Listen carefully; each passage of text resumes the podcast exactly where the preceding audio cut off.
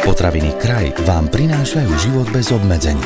Seriál dialogov o potravinovej intolerancii. Cesta múky do našej kuchyne je veľmi dlhá. Najčastejšie používame hladkú, polohrubú, hrubú alebo celozrnú.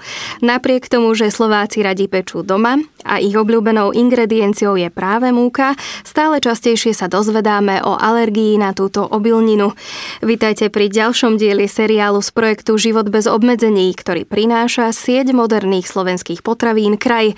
Jeho odborná garantka, pani doktorka Zuzana Abafiová z ambulancie klinickej imunológie a alergológie Imuline nám vysvetlí, aký je rozdiel medzi alergiou na múku a celiakiou, aké zdravotné problémy sa k týmto chorobám pridružujú a ako sa tento typ alergie lieči. Pani doktorka, v posledných rokoch mnohí ľudia netolerujú múku ani múčne výrobky. Vysvetlite nám prosím na úvod, aký je základný rozdiel medzi alergiou na múku a celiakiou. Predtým, ako si vysvetlíme medzi nimi rozdiel, musíme si vysvetliť zloženie obilného zrna. Skladá sa z obalu, tento predstavuje nestraviteľnú vlákninu, ktorá je zdrojom hlavne vitamínov, minerálov, stopových prvkov, potom je to klíčok a obsah, ktorý tvorí škrob a bielkoviny. Práve bielkovinovým obsahom je predovšetkým lepok, alebo teda iným názvom glutén. A toto je hlavná, ale nie jediná bielkovina v obilnom zrne. Čo sa týka tohto gluténu, ten sa delí na gliadín a glutenín. Gliadín sa nachádza v pšenici, jačmení sa nazýva hordeín, vraží sekalín a v je to avenín. Najvyšší obsah tohto lepku je hlavne v pšenici a klesá v poradí ráž, jačmeň, ovoz. A práve tieto lepkové zložky, teda gliadín, hordeín, sekalín a možno teda avenín spôsobujú celiakiu. Celiakia predstavuje autoimunitné ochorenie.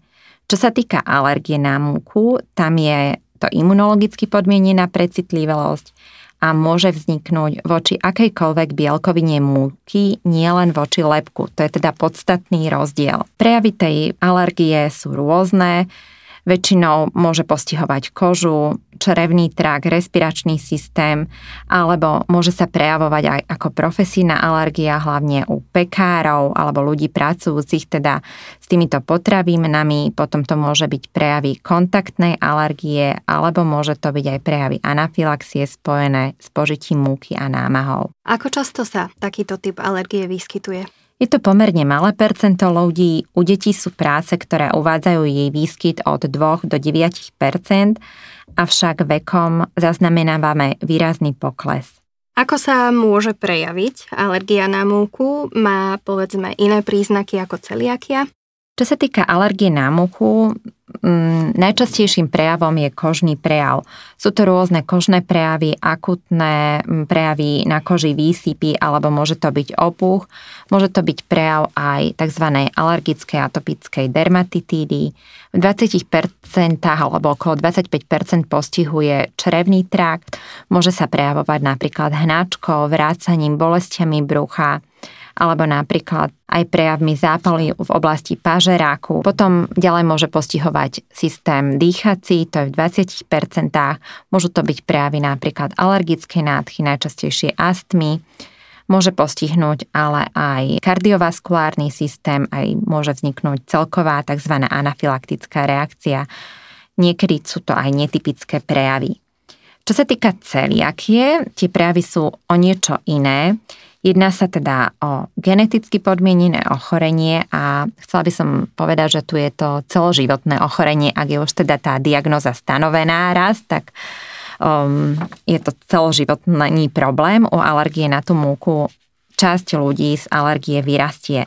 Čo sa týka príznakov celiakie, sú väčšinou zo strany črevného traktu, je to väčšinou neprospievanie, bolesti brucha, hnáčky, nechutenstvo, ale môžu byť aj kožné prejavy celiakie, tie sú veľmi zriedkavé, to je prejav tzv. dermatitis herpetiformis, kedy najčastejšie nad oblasťou kolien alebo lakťov sa vyskytujú, objavujú také drobné vodnaté výrážky a pacient nemusí mať žiadne prejavy zo strany črevného traktu, takisto sa môžu prejaviť aj nešpecifické príznaky, ako napríklad dlhotrvajúca anémia, ktorá nereaguje na liečbu, osteoporóza, vzácne poruchy pečenie, niekedy neurologické poruchy.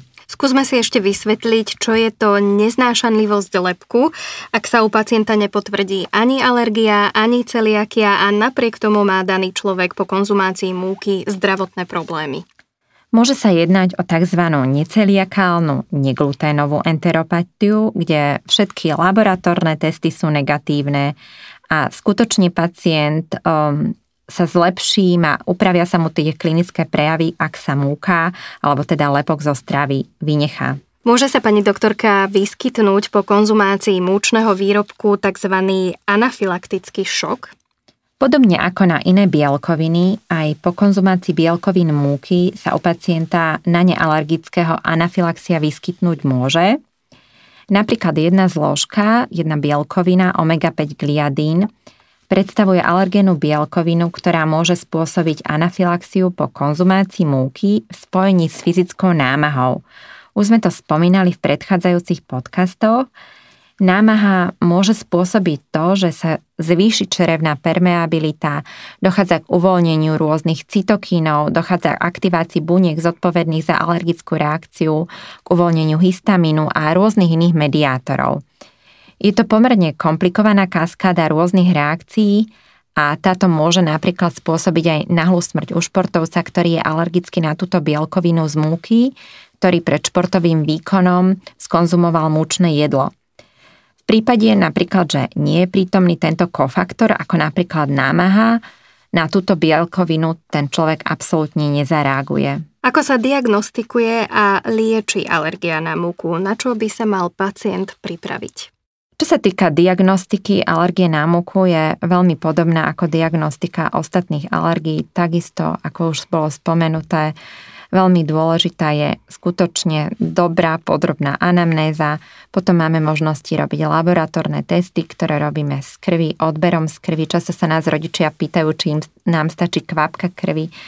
Na také normálne vyšetrenie, alebo teda podrobné vyšetrenie potrebujeme väčšinou naozaj tú venóznú krv od toho dieťatka a potom robíme kožné testy, keď podávame alergény, či už komerčné alebo Niekedy je to aj priamo múka do oblasti podkožia a vlastne čakáme na reakciu kože. Niekedy je možné robiť tzv. epikutáne náplasťové testy, avšak tá diagnostika v tomto prípade nie je 100% presná. Treba myslieť aj na to, že niekedy sa stretávame aj napríklad s falošne pozitívnymi výsledkami u týchto pacientov, hlavne u tých, ktorí reagujú napríklad na trávové alergény tam môže sa nám ukázať, či v laboratórnych testoch alebo v kožných testoch tzv. senzibilizácia, že my tú reakciu vidíme a pritom ten pacient vôbec nemusí reagovať na um, túto bielkovinu. Takým zlatým štandardom diagnostiky sú expozičné testy. Existujú, pani doktorka, múky, ktoré neobsahujú lepok? Medzi obilné múky neobsahujúce lepok patrí kukuričná múka, rýžová múka a proso. A potom sú to zase náhrady obilných múk, rôzne napríklad ako amarant, pohánka, soja alebo zemiakový škrob. Ak sa rozprávame o nelepkových múkach, ako je napríklad rýža, kukurica, môže byť človek na ne alergický tiež? Áno, aj na tieto lepok neobsahujúce múky sa môže alergia vyskytnúť. Napríklad alergénny význam kukurice v poslednom období stúpa, Naopak zase rýža napriek značnej spotrebe je zriedkavejšou príčinou alergie, hlavne teda u nás, ale v tých azijských krajinách je o mnoho vyššia. Čo sa týka alergie na prosota je tiež vzácná. Pacienti alergicky na múku ju môžu nahradiť amarantom, teda láskavcom. Alergia na amarant je u nás vzácna, ale napríklad o mnoho častejšie je napríklad v Amerike. Ďalej je to pohanka, na ktorú môžu reagovať pacienti, ale tá alergia je tiež veľmi vzácná. Lepok, ktorý je v múke, sa nachádza aj v pive. Chcem sa preto opýtať, existuje tiež alergia na pivo a ak áno, čo ju spôsobuje? Čo sa týka uh, múky, tak do piva uh, sa, používa sa teda jačmeň a um, tam je alergén jačmeňa, ktorý sa volá hordeín a tento vlastne môže spôsobovať alebo môže e, práve byť príčinou tej reakcie. Existuje tzv. HORVEJ 21 a potom HORVE 14. Ten HORVE 14 má takú zaujímavosť, že on podlieha karamelizácii a ak je pacient alergický na tento, napríklad dokáže lepšie znášať čierne pivo. Na záver ešte jedna otázka, pani doktorka. Aká je najlepšia prevencia proti alergii na múku?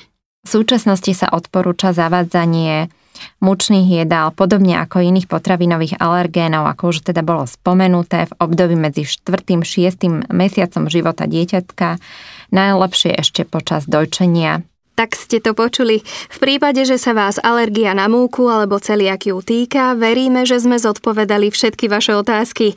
Odborne sa k ním vyjadrila Zuzana Abafiová z ambulancie klinickej imunológie a alergológie Imuline, ktorej veľmi pekne ďakujeme. Vy si nás môžete vypočuť aj na budúce. Tento podcast vám priniesol kraj. Moderné slovenské potraviny.